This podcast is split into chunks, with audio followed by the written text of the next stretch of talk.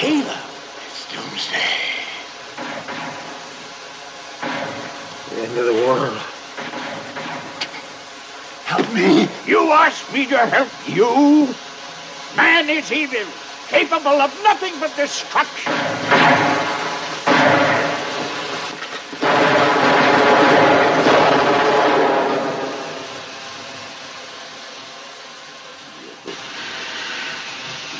Bloody bastard.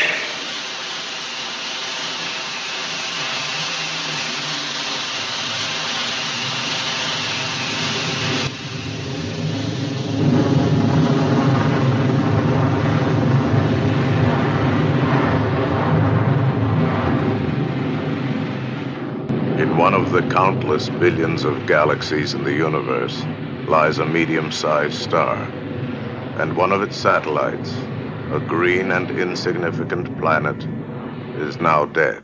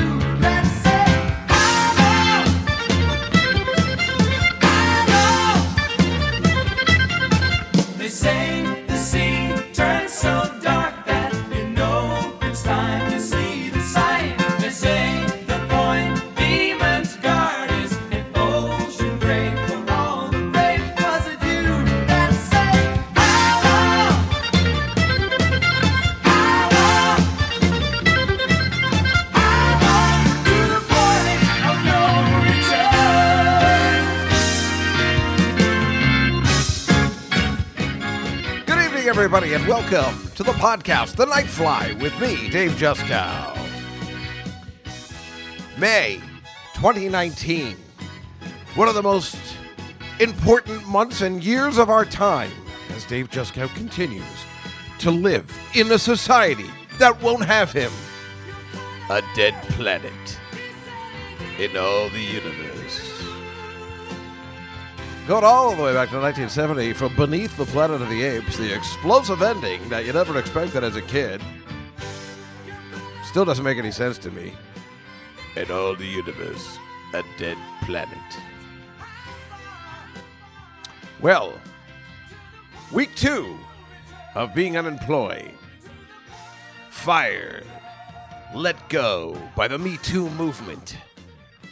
This never would have happened two years ago, but yet now stuck in oblivion with no future, no past, a dead planet. That's what I feel like. But I'll tell you, I was almost not going to do a podcast. I'm like, why? I don't think anybody wants to hear another non-uplifting podcast. But uh, I don't know. I, I feel like they're the best podcasts I've ever done. so I figure we'll do one more. We'll take a break next week. Uh, we're taking breaks next week because um, uh, where where's the uh, it's this one. Lately, though, I've been uh, I've been buying the generic brand of wax beans. You know, I rip off the label. I can hardly tell the difference. officially bottomed out. Who's our next guest? We got no one. We need a new format. We should shut down and retool.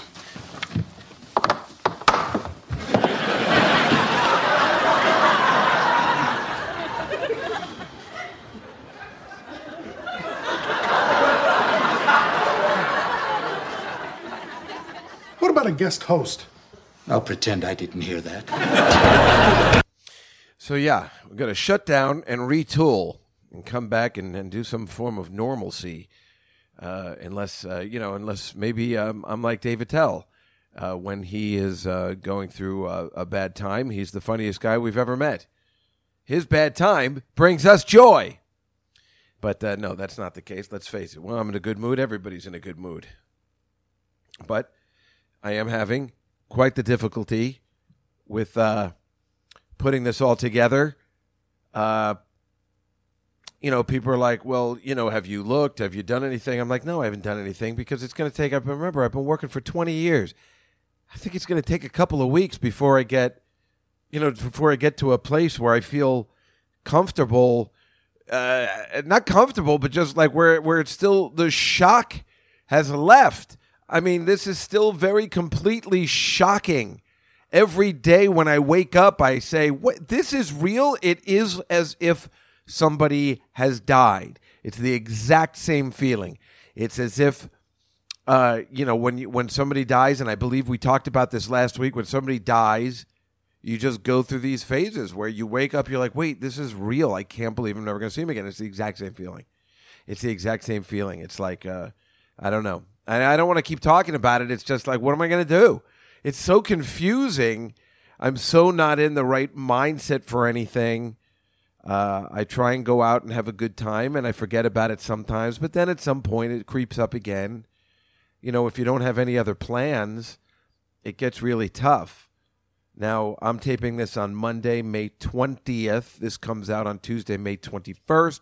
Next Monday is Memorial Day. We always take a break on Memorial Day week.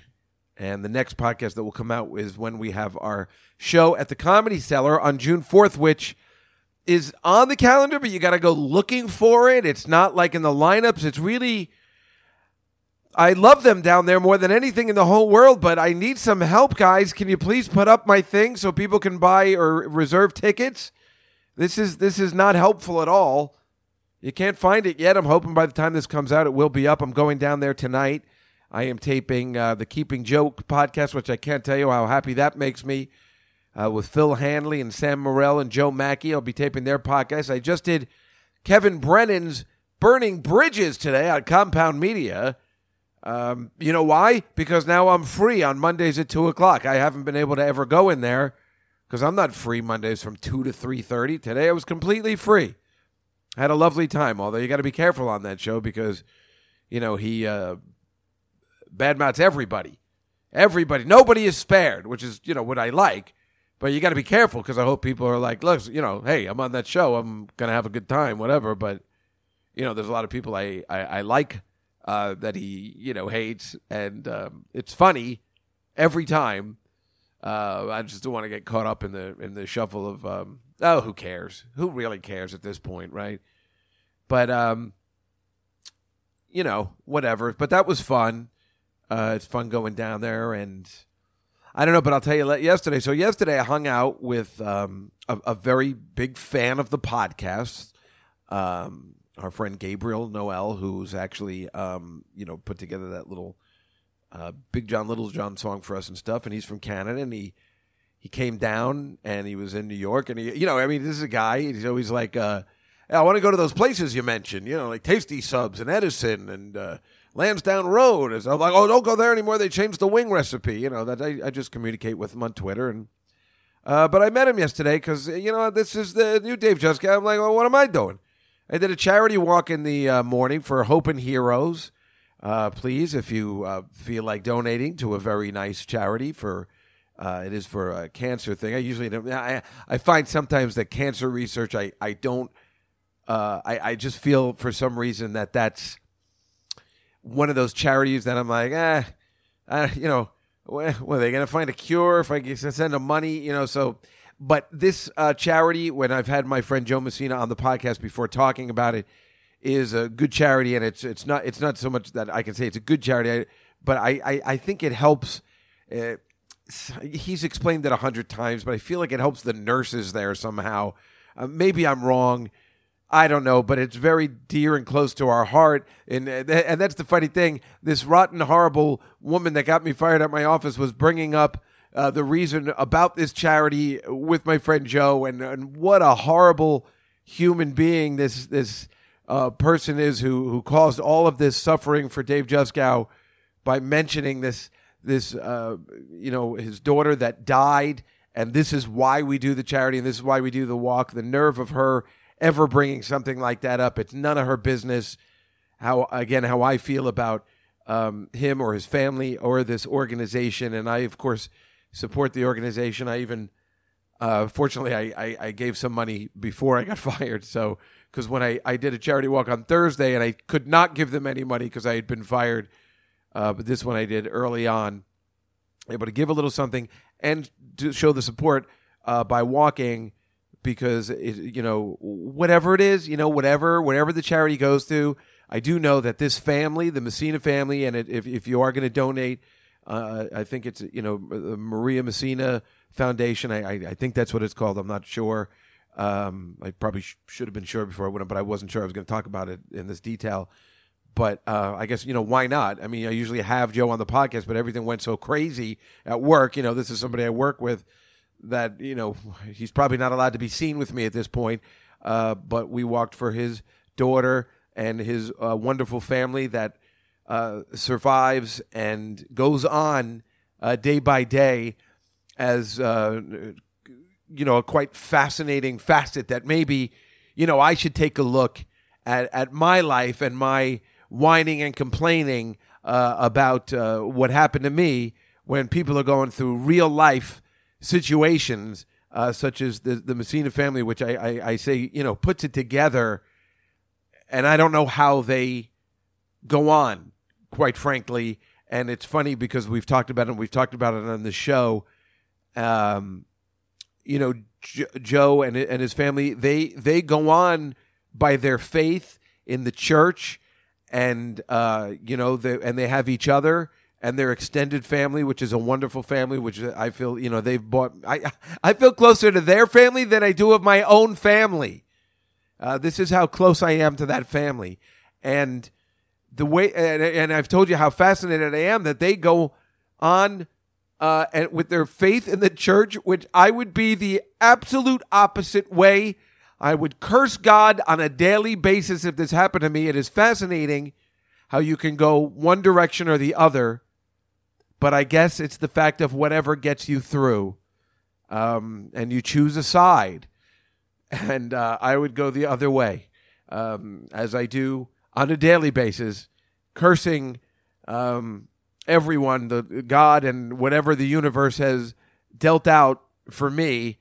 Uh, that's the way I look at it. Although it's funny because when I, you know, speak to Joe or his family, I, I do think about going into church and, and sitting and, and wanting, you know, when I went to Lee's father's funeral, I was glad I was in church. Some sort of spiritual, I need some guidance, some uh, some direction, and uh, you know, and I, I certainly, I mean, this is the time where people get fooled into uh, cults and things like that. And when you look at the paper every day, that NXIVM thing with the girl from Superman and all the branding of the girls, it's like the hottest thing I've ever heard. But uh, you know, it, it is it is a cult, and it's and it, this guy is a, a jackass who put it together, and also a genius. You know, like Hitler, uh, you can't deny the genius of somebody that can put together an organization which is just completely evil, and for some reason has followers. Uh, That is a charm and genius, and uh, you know, kind of a you know, you, you you hate it, you curse it, but you also are like, damn, that person is very intelligent that they were able to, unfortunately, use their intelligence for evil, which does happen. But um, yeah, I am looking for guidance and direction somewhere in the world, and I don't know who's going to get it to me. And I I look for it in church. I mean, I just I guess I know more Catholic people than I do Jewish people at this point. I, I guess, or maybe the Catholic people I know are just more church oriented, and so I've been more not going or celebrating the church. I'm just saying I just I just haven't been to temple in a long time. You know, most of us only go on the high holidays, and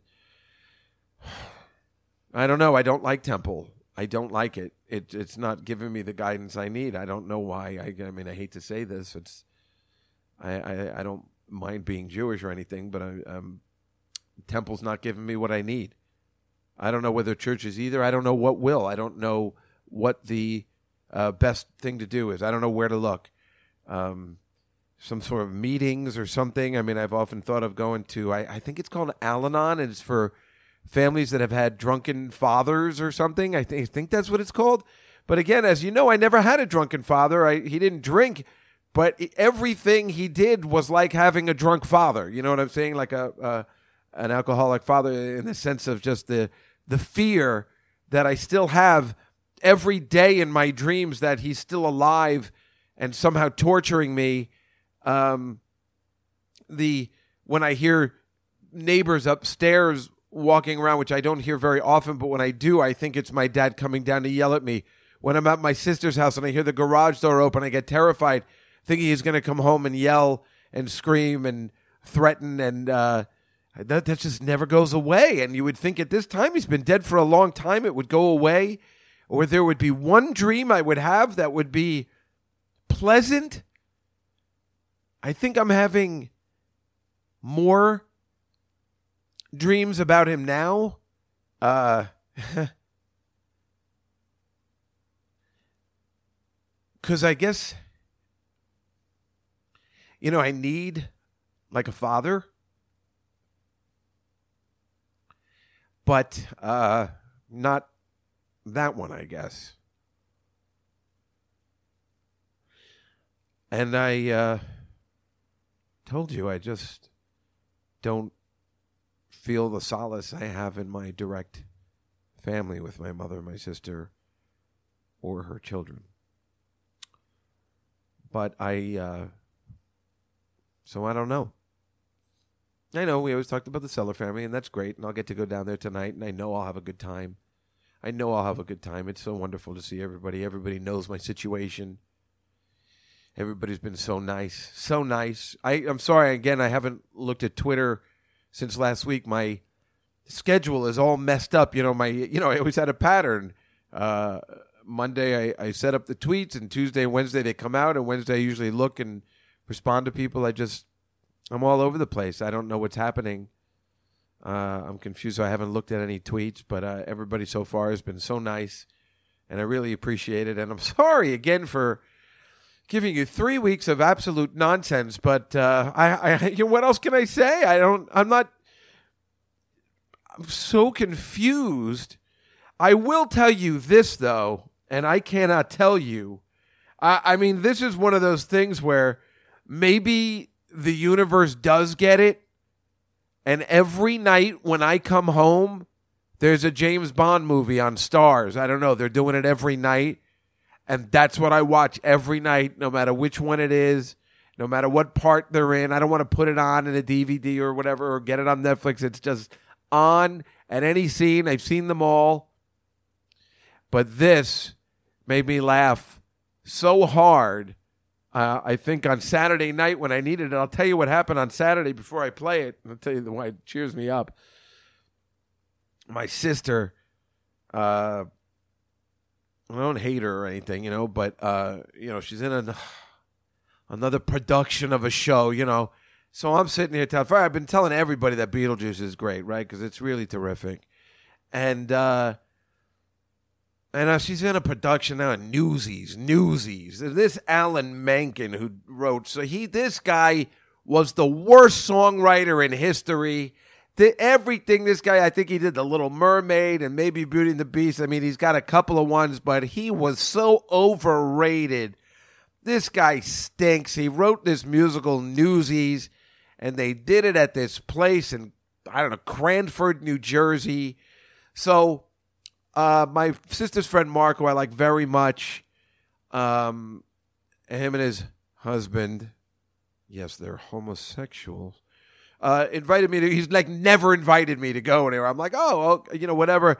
And then uh, one of Beth's friends, who I like very much, who I went to see uh, Dave Landau with and stuff. We, you know, we keep in touch. She's very nice. She's coming to see me open for Sarah. Her and her husband, they're very sweet. And her and all the girls that go to Beth's birthday parties were all coming on Saturday. I'm like, well, this is perfect. This this is a good reason to go. Everybody will be there. So you know, I'm already like, this sucks because I, I don't even want to leave the city. I don't want to get my car. It took me 45 minutes to get out of the city. I actually had to, you know, I follow the Waze app now. I actually had to leave, you know, park on 56 and 6. Told me to go back east, then downtown, then, you know, to west. And oh, what a nightmare. I finally get to town, uh, you know, out of Jersey to Jersey. You see this stupid show. And my sister also wrote, I can't believe you, you know, none of my friends have come. I have a big part in this one. It was not a big part. She lied. This was not a big enough part to beg your friends to come to. She had one line that was funny, but it's just like, yeah, is here. Eh?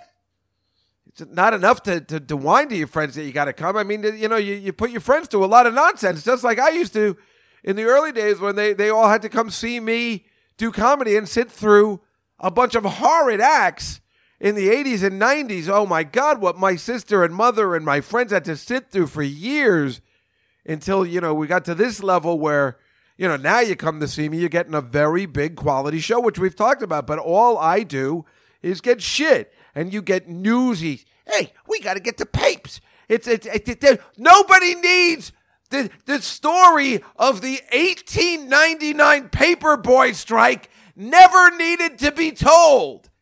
Ever. And the people are getting carried away with what needs to be told.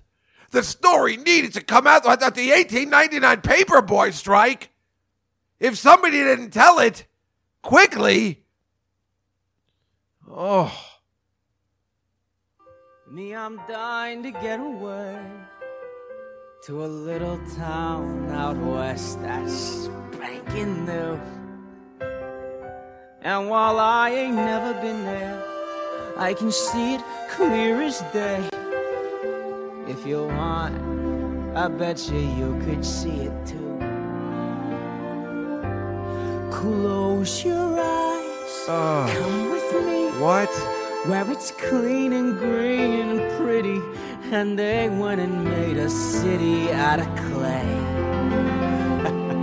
what a minute that she when you put a laugh into a show like that, it usually blows. That's like a signature part that it blows.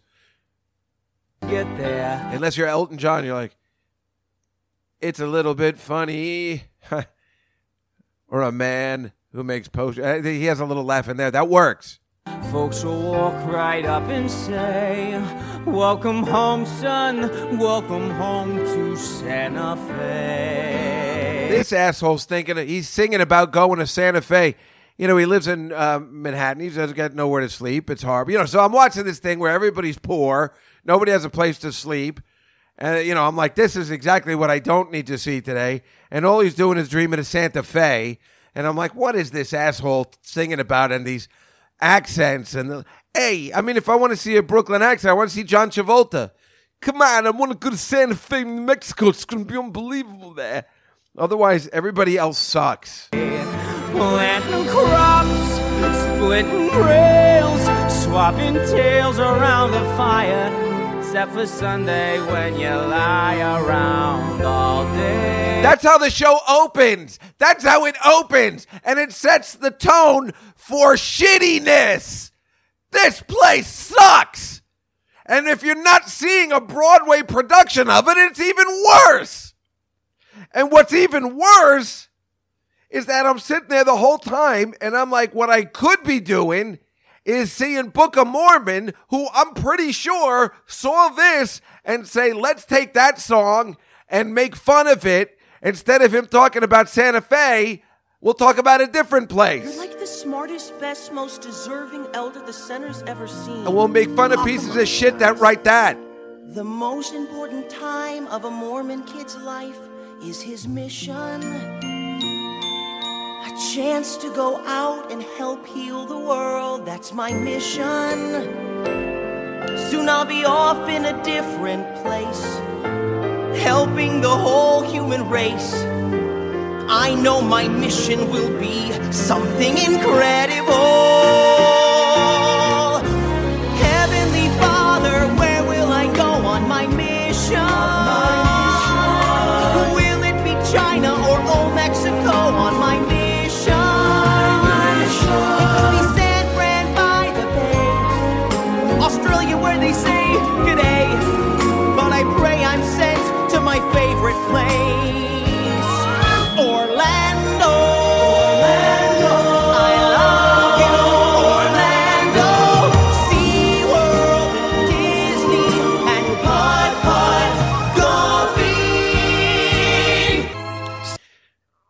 Orlando.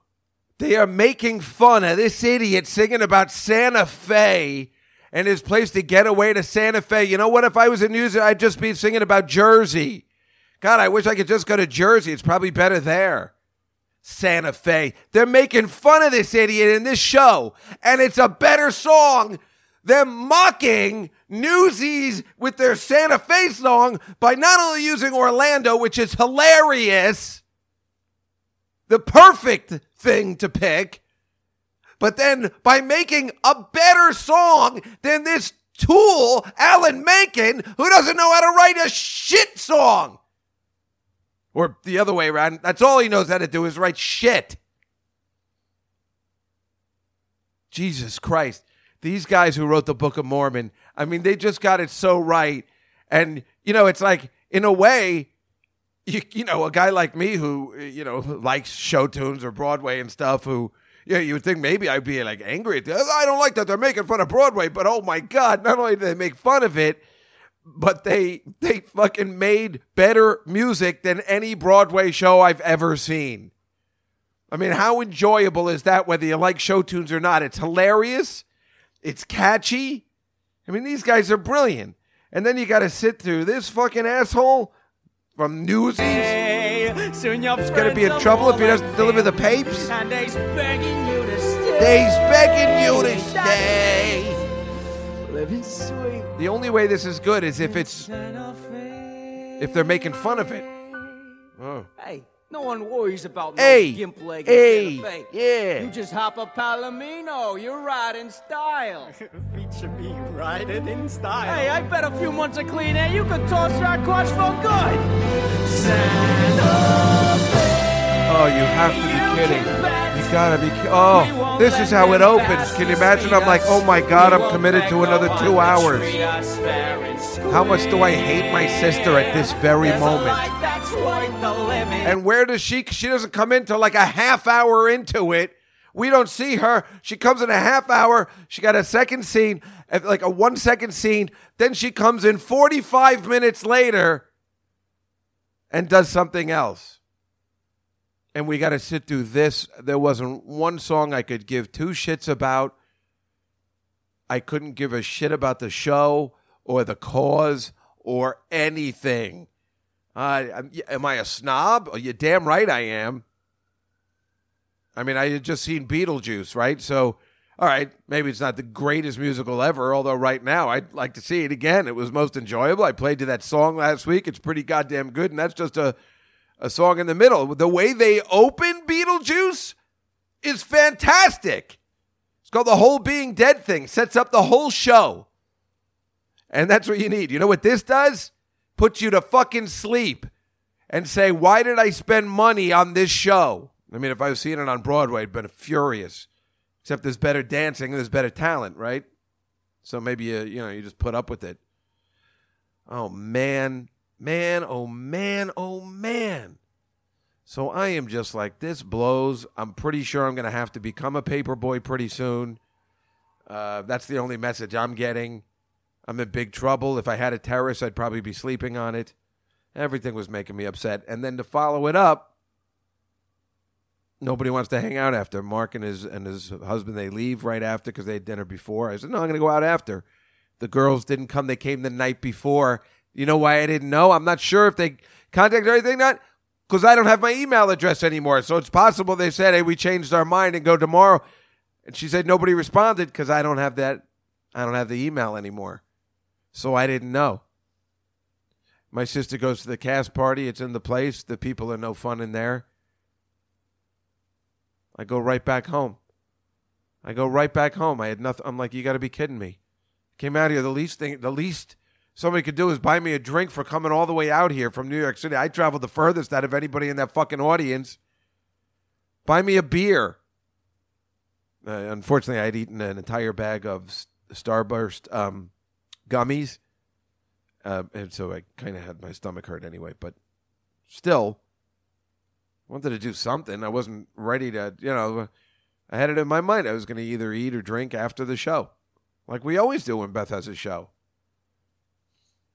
Man, that was lame. That sucked. So when I got home, I was depressed, let alone There's something about walking to that garage, something on 57th Street, which is a problem lately. I don't know what's going on. Now, that's technically a high class street. The president lives there. You know, the Four Seasons is there. But I've been having a lot of trouble with tourists, like uh, acting weird and strange. I get nervous, like where when I get home, I, I, I feel like I've made it. Like I'm finally at a home base. Like a, I don't know. So it's just getting worse and worse. I don't know why. Something about Saturday nights, like around five, six, seven o'clock, all the way to eleven o'clock, where just that area just becomes ironically seedy somehow. Hard to explain, but goddamn, I was really upset. I was really upset. I'm like, I just wasted my time. I, I spent money on, you know, this is what I'm thinking of now. I spent money on gas and tolls. I bought the ticket for the show. I'm nervous about spending money right now. Um, and and for what reason? For what reason? I didn't even I didn't even I, I, I didn't even have any interaction with people. You know, there was a girl I knew from last year. I had another show. I asked her out a couple times. You know, whatever. I saw her there. I I didn't bother asking her out again. You know, but as if you could get creeper, she was. I had to park all the way down. I uh, saw her walking down. You know, it's nighttime. I I called her from out of my van. I'm like, "Hey, how you doing?" You know, she was terrified. It made me seem extra creepy.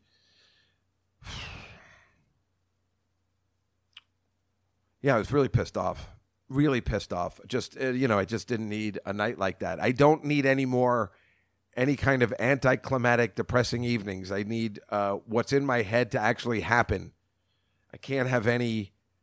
Uh, you know, it's not like a, a day like that. I, I, probably still would have been depressed, but I would have been like, ah, that's all right. I'll go home, watch TV. This time I'm like, no, nah, I thought I was going to finally. I don't know. Everything's changed. But um, fortunately, I uh, my favorite James Bond, not my favorite is Casino Royale, but my favorite of all the Roger Moore ones was on, which is The Spy Who Loved Me. And I couldn't have been happier. And I was like, all right, maybe the universe does like me today because The Spy Who Loved Me is on.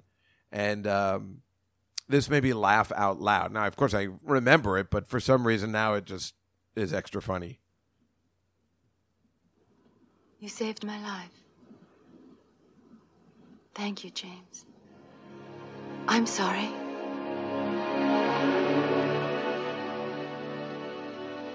Why don't you lie down and let me look at it?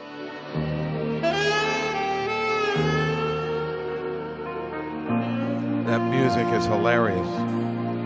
It sounds just like a porno from the 70s.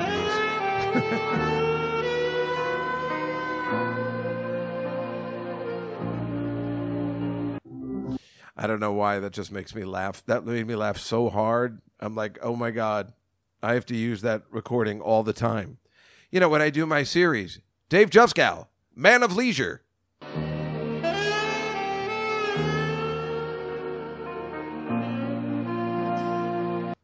That's how um, I'm going to start all my uh, all my shows from now on. Ba boom. There it is. That's the one we've been looking for. Every time I talk about going out with a girl, I'm just going to hit that button. Yeah, so anyway, I saw this girl that I asked out a couple times. Oh, yeah, that's right. So anytime I talk about a girl now, you're going to get that. So I hope that's okay with everybody because uh, you better be expecting a lot more of it. Uh, mm. So I did uh, Fox News this week, which was nice. Um, nice to see my friends. You know, um, had to give them my new email address. Fortunately, I did, and they actually called right that next day. And they are very interested, actually, in my story uh, because I'm not sure, you know, what the plan is yet for me and my uh, the law firm I came from. Uh, there's, like I said, a lot of uh, stuff. I, I, I think there could be some form of wrongful termination suit. Uh, I think uh, every person that I, I don't know how the investigation was conducted, but um, I would like to do a little more research. And, and Fox News was quite interested in a story. You know what? They might just be interested in a story like that. They just might. I mean, we got people on the press, right? They might be interested in a story like that. They might. Um, yeah, my friend at the Post said the same thing. People are fascinated by the story. They're interested. It's a it's a Me Too story uh, about a good person that didn't do anything. I didn't come out in a bathrobe. I didn't do anything. Uh, and to be fired in this particular way is newsworthy. So we'll see. Uh, as we continue the process, we will see, um, you know, uh, how this all plays out, I suppose. Um, you know, uh, whatever uh, happens to me, uh, implicating myself in any way, I don't really care. So I just want fairness. I want it to come out that everything was fair, and um, I just want to. I want a clean fight. I want a clean fight, and I would like to know exactly um, what the terms are. Uh, you know how it all went down. Uh, plus, you know all the other stuff that I have. Um, you know that made me feel uncomfortable at the firm for all these years that I didn't mention because I thought everything was cool. But you know, if you're gonna, I mean, if you're gonna, if you're gonna play this way, what am I supposed to? What am I supposed to just sit here and take it? I thought I liked everybody there. You know, I mean, I, I you know, haven't really heard from that many people there. It's, it's depressing. I don't want to. I don't want to hurt anybody there. I don't, but uh, I just I would like to. I think people would be interested to see how something like this works for um, a normal Joe like myself uh, that didn't send any dick pics and um, like I said, didn't come out in any bathrobe or anything, and and and that maybe we've gone a little too far uh, with just jumping to conclusions. And uh, let's let's look at the characters of uh, these people that um, had something to do with my uh, termination. Is that fair? I think it is. So we will see as the months draw on.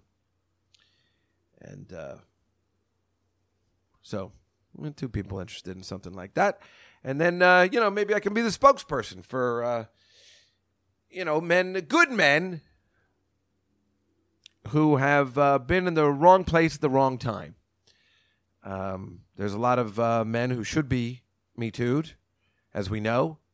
And then I think um, things are getting out of control. I was on Kevin Brennan's show today, and he's been opening for Louis. Poor Louis, Louis C.K.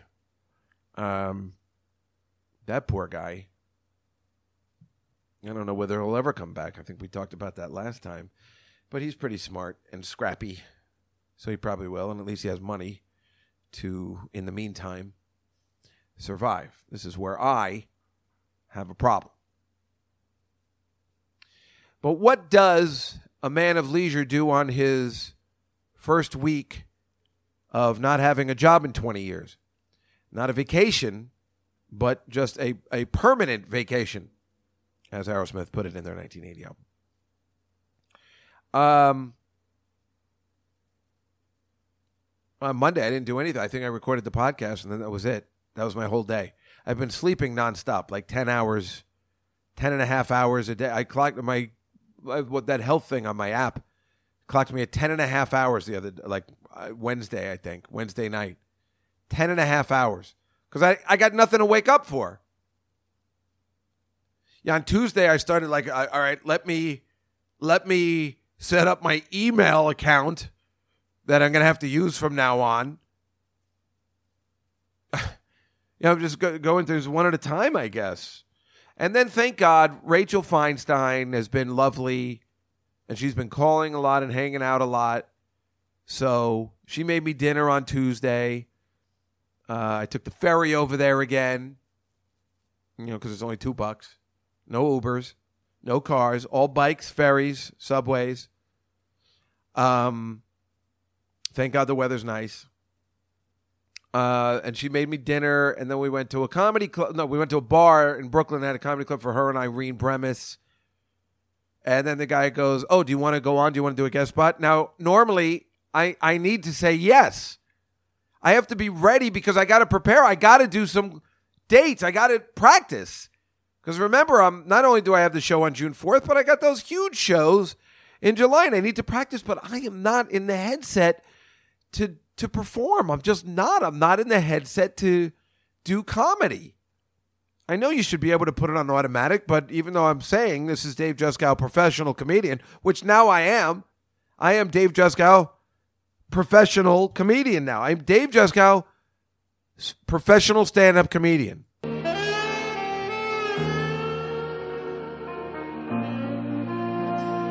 That's my uh, the theme song to my new series, Dave Juskow, professional stand-up comedian. Well, I am technically right. I don't do anything. You don't do anything else. Nope. I only do stand-up comedy. Although uh, that place in Staten Island that I like, that restaurant, they asked me if I wanted to work there. Uh, maybe I'll work there a couple nights a week. I'd actually like to wash dishes because I feel like that's what I should be doing. If, if, if look, why do you like this podcast? Because I talk about movies and TV. I talk about stuff. I connect stuff from my life to movies and TV because movies and TV are my entire life. My entire life. And show tunes. Whatever. Movies and TV have taught me everything. I like to live my life like a TV sitcom.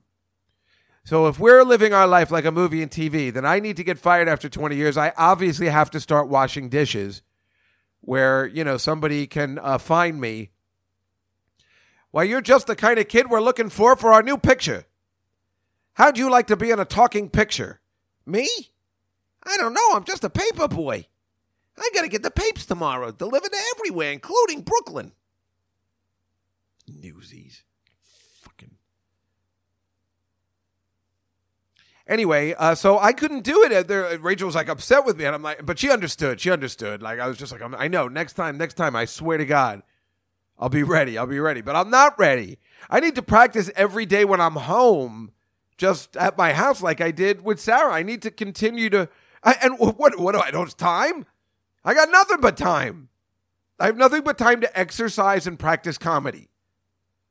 So that's on me. But again, the headspace, it's taking a while to figure it all out. And I don't think anybody would blame me for, you know, waiting two to three weeks for it to kick in. I was talking to Lee Maracus. He said it took me a month. It took me a month before I was like, all right, all right, so I'm not working there anymore, right? I mean, it's like uh, uh, the Bill Murray thing. Um, okay, so the basic problem is I'm still around. I mean, it's like the basic problem is I'm not going back to work, right? It's it's 20 fucking years. My niece is that old.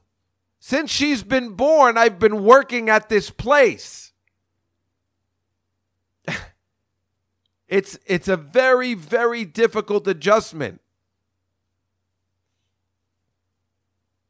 So I got it, you know. So uh, you know, listen, this podcast has hit rock bottom. We got to retool with an edgier format, new guest. My my guest, well, my guest next week was supposed to be Jim Fowler, but I heard he just died. God damn it! I have the worst luck. But uh, actually, I'm where I'm expecting a phone call from Doris Day when I just wait. I'm looking at my phone. What? Shit!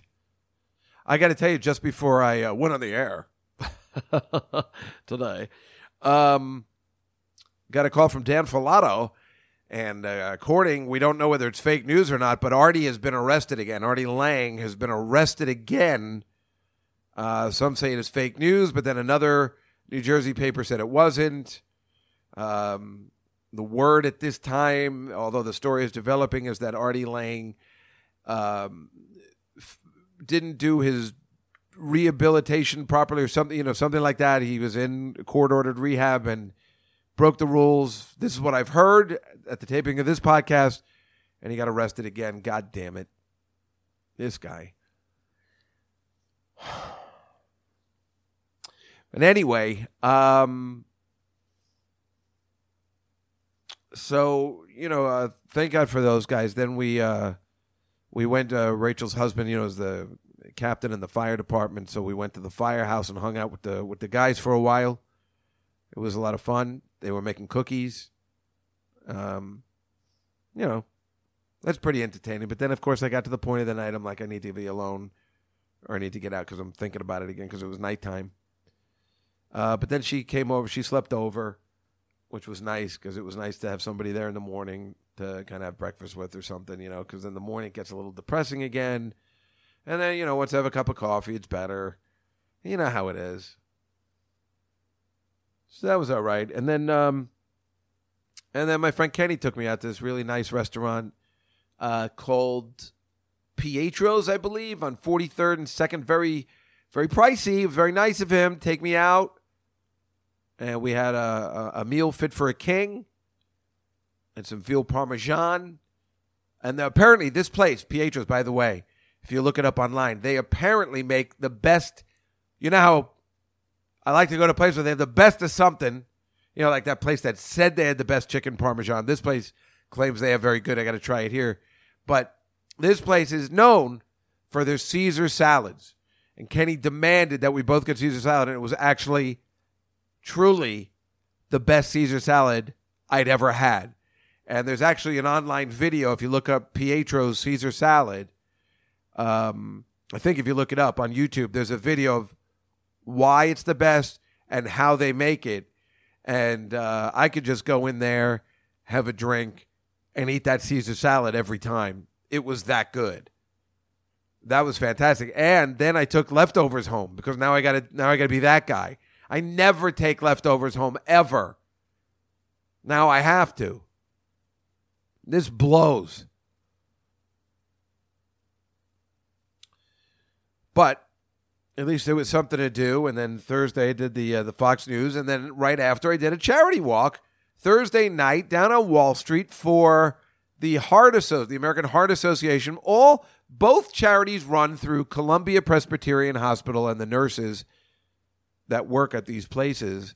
Uh, so I was walking with the nurses of Columbia Presbyterian, but it was the American Heart Association, so it was the nurses from all the hospitals here in the city uh, NYU, Langone, uh, Mount Sinai, Beth Israel. It was all, and they're all competing. It's really funny, you know. Like you were like Columbia Presbyterian, yeah, and uh, it was kind of funny seeing the uh, interactions between the hospitals. They certainly don't hate each other, but uh, there's a competition.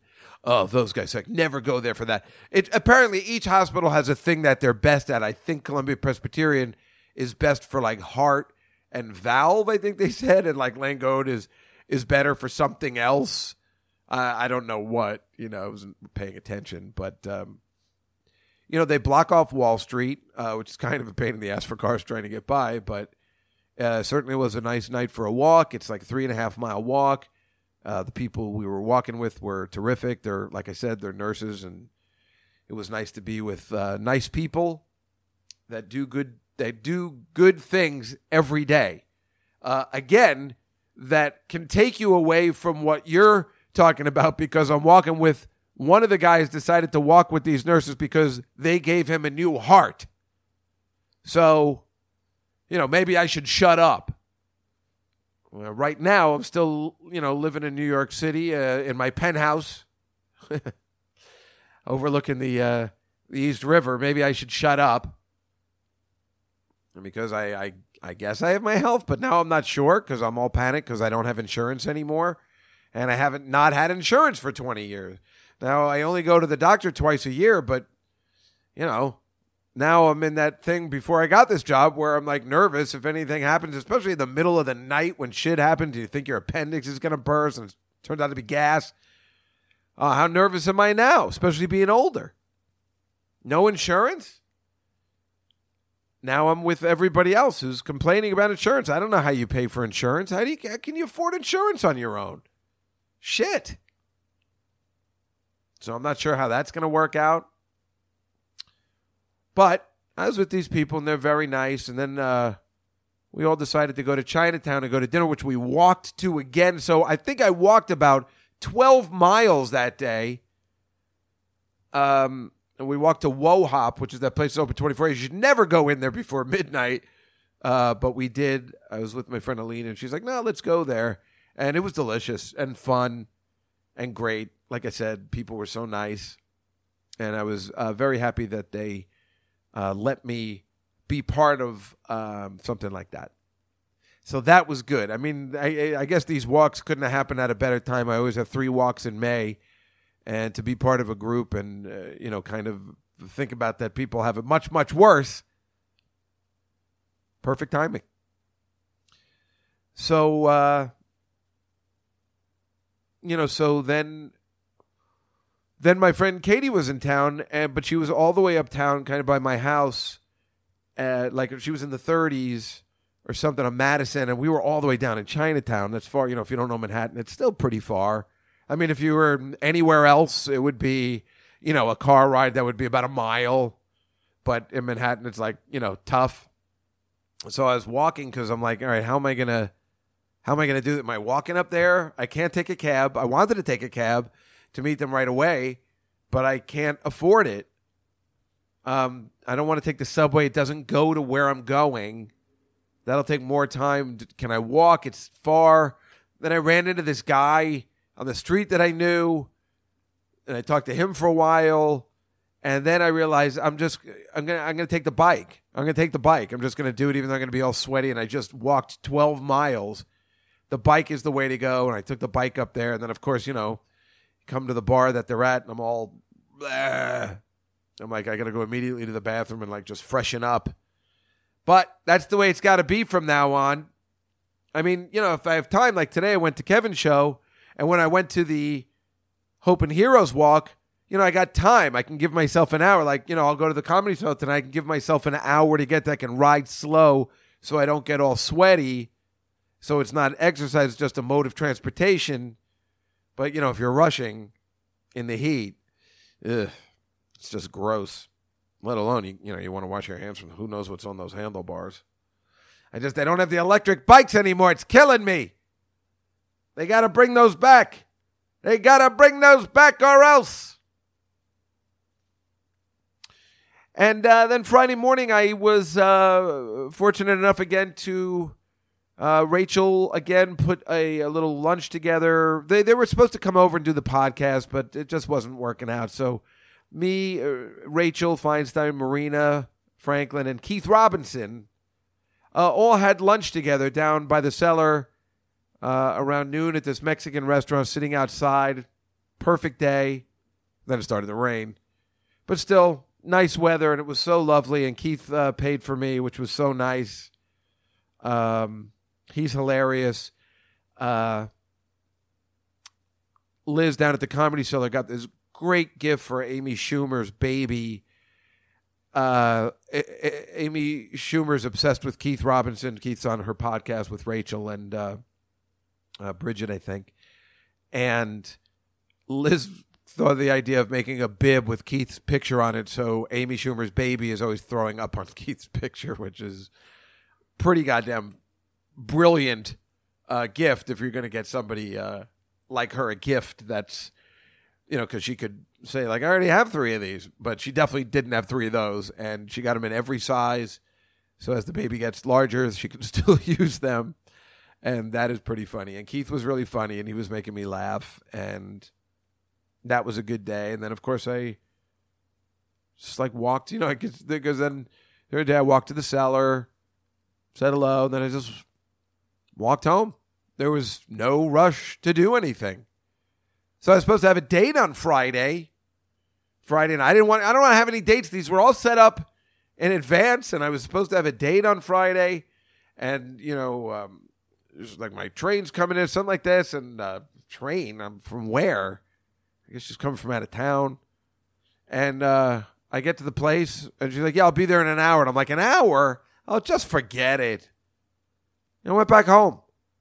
I didn't want to spend any money anyway, so I went back home. I was, you know, I was, uh, I don't know what to do. I mean, I want to interact with people, but I don't want to spend any money. And uh, I went back home. And, you know, like I said, fortunately, uh, you know, it's an all bond weekend, so you can see this.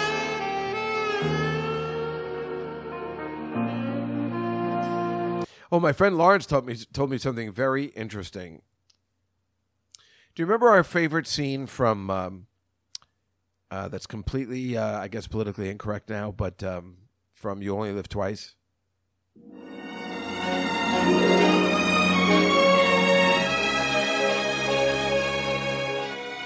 Why do Chinese girls taste different from all other girls? You think we better, huh? No, just different.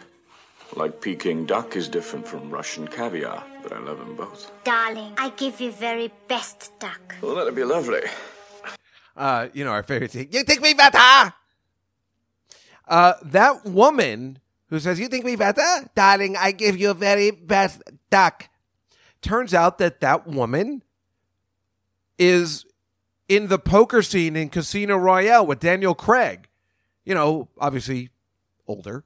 Uh, what was it? What, what that come out in 2006? So this was, was it 60, 69, 79, 89, 99, 2000. So she's 40 years later. Yeah, so she's probably in her 60s.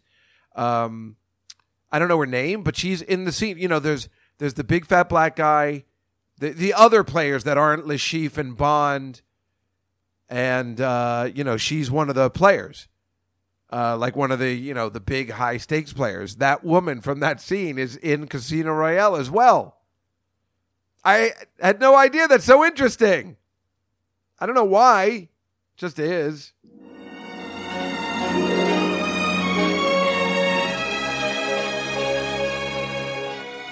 Why do Chinese girls taste different from all other girls? You think we better, huh? She doesn't. I, I wish she would have said that in Casino Royale. Um, that would have been great if they had just kind of done a knock, like you know, like just like you think we better, just like she should said it as an adult. But uh, that was pretty cool. That made me happy. Oh, you know what else will make me happy? I guess. Oh yeah, this will. Drinking the wine makes me feel quite sophisticated, a bit like, you know, James Bond ordering a martini. I'd like, uh, like a martini, shaken, not stirred. I want it now. Don't make me wait. I'll have a vodka martini, shaken but not stirred. I'll have a vodka martini, shaken, not stirred. I'll have a vodka. I'll have a vodka. You look very worried. Uh, so do you. No. You should take a look at your face. I'll have a vodka martini, shaken not stirred. You look like you're recovering from a stroke and learning how to get mobility again. I'd, uh, I'd like a vodka martini, shaken but not stirred. I can feel my legs. It's a miracle. I'd like a vodka martini, shaken but not stirred. I'd like a vodka martini, shaken, not stirred. Come, come, Mr. Bond. You derive just as much pleasure from killing as I do.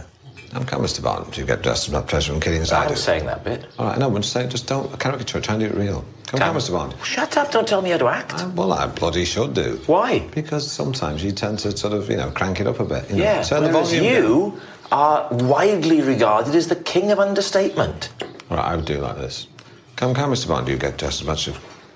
Come, come, Mr. Try and get the lines right. All right. As, a, as, as a rule, it's Okay. more effective if you Okay. if you don't okay. fluff the Okay, line. but I'll deliver it with a nice bit of understatement. Come, come, Mr. Bond. You get just as much pleasure from killing as I do. That was the one. All right, worst okay, all right. all. This, this is it. This is it. Come, come, Mr. Bond. You get just as much pleasure from killing as I do. Come, come, Mr. Bond, you get just as much pleasure from killing as I do. Fucking yeah. No, you went up at the end, like you, Yes. like you watch Did you Australian see what I did on my face? Come, come, Mr. Bond. You get just as much pleasure from killing as I do. Come, come, Mr. Bond. You derive just as much pleasure from killing as I do. When I kill, I kill for queen and country. Though I admit, killing you. Would be a pleasure.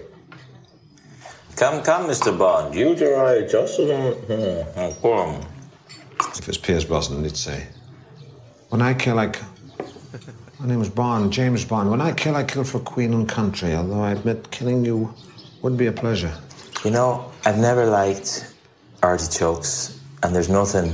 Yeah, Hi. do it with Liam Neeson. Hi. Look, if you let her go, that'll be the end of it. But if you don't, I will hunt you down. I will find you, and I will kill you. Liam Neeson. I do this for a living. If you let her go now, that'll be. If you let her go now, that'll, that'll be the end of it. One man. Searching for But his if you don't, I do this for a living. I will hunt you down. I will find you. What was his job? And I will kill you. What did he do for a living? I'm with the CIA. Supply teacher. No. I do this for a living. Now get out your textbooks. Ah, sometimes you just got to play the stuff that works for you, you know? And that makes me laugh uh, every time. That's from The Trip, Steve Coogan and uh, Rob uh, Brandon. Is that his name? Rob Brydon, I think. I never saw The Trip 2. So uh, maybe I should take a look at that now that I have all this time. So I'm trying to watch uh, The Chilling Adventures of Sabrina, but it's all tainted. It's hard to watch anything. Uh, because I I don't know. You know, there could be one thing that just sets me off and reminds me that I suck or something. This Saturday, Memorial Day weekend, I will be going uh, to the Borgata, where I will be playing in July uh, to see Dave Attell and Jeff Ross. That should be fun, except being in Atlantic City with no money. Maybe I can get some money by then, you know, for gambling. Uh, the best joke ever, Bill Maher told it. Um, he's walking around Atlantic City and he sees a guy and he goes, Hey, uh, can I get, you know, 20 bucks? My wife needs an operation. And then he goes, uh, Well, how do I know if I give you this 20, you won't just go in there and, you know, gamble it away? Oh, no, no. I got gambling money. Uh, so we'll see. But uh, that's what I'm going to do. So that's something to do this weekend, I guess. I don't know. Maybe even on uh, Sunday morning, I can go to the beach.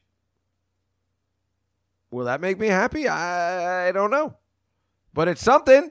It's something to do. It's something to look forward to. And that's that's all I got left. Um I just need I need plans, I need friends, I need um people that get it. And uh I don't know. And guidance and direction. And I don't know where I'm going to get it from as we open the podcast. You never know where it's going to come from. Perhaps it's just like when I tell people if they're looking for a place to live, which who knows how long this will last here. Uh, you have to ask everybody you know. Everybody. Everyone. Tell them you're looking for a place. You don't know. It'll always come from the most unexpected of sources. So I guess I should tell everybody I'm looking for work, except I don't know what it is I want to do. I mean, I should definitely try and look for something in the entertainment field, I suppose. But uh, I suppose if uh, things get bad again, I'll have to go back to doing what I was doing, which I was good at too. But that is all for another day. You know, the funny thing about these guys is that they're actually on tour, Kansas, I'm talking about. They're playing the Sands Bethlehem Event Center on May 30th. Uh, as you know, I will be following them at the Sands Bethlehem Event Center on uh, July 19th. So, you know, so it's me, uh, Kansas. oh, man. Well, I wish they were there the night after I was there, or whatever. I could, I, would, I would go see them perform. Right? Kansas, Kansas. I mean, really, there's just like three songs I'd want to hear, and then I'd be like, "All right, thanks." That happens with a lot of places I go. But uh, anyway, I don't know. I guess that's all. I mean, listen. I mean, it's weird. Uh, if you're a fan of the podcast, if you've been listening for the what is it? Has it been five years? Over 200 podcasts. This podcast is like crazy. It's all over the place. And right now we're in a funk. But what are you supposed to do? I look at it like this. Like when Howard Stern has his book out, you know, which come out, the Howard Stern comes again, which just came out. He's just been talking about the book and the promotion nonstop, and at some point you're like, God, I can't wait for that to end. But you go through phases with somebody that's on every day or once a week, or he's on three times a week. And if it's a podcast where you're talking about your life and yourself and things that you do, well, then I guess you just have to go through the phases with the person, and and you choose to to listen, no matter what is going on in their particular life at the time, because uh, What else are you going to do? So, you know, we've hit rock bottom. We have to retool and edge your format. New guests. Everything will change as the calendar turns to June, June 4th. My show at the Comedy Cellar right now is just called Dave Juskow and Friends, but it is not called that. It is called Dave Juskow Broadway Bound. And it's with Jessica Kirson, Judy Gold, Mateo Lane, Rick Crom, and Mike Vecchione. Now, that is a strong show. I'm telling you, this is the strongest show I've had since my birthday with Sarah Silverman, Gilbert Gottfried, and others. I can't remember the rest because that was pretty strong anyway. And Attell, I think, was on that show. So this is the strongest show I've had in a long time. But I still say, you know, you need to put who else is on the list. It can't just be Dave Juskow and friends. Anyway, everybody have a great Memorial Day. When we return, maybe things will be different. We'll find out as the calendar turns to June. Good night, everybody.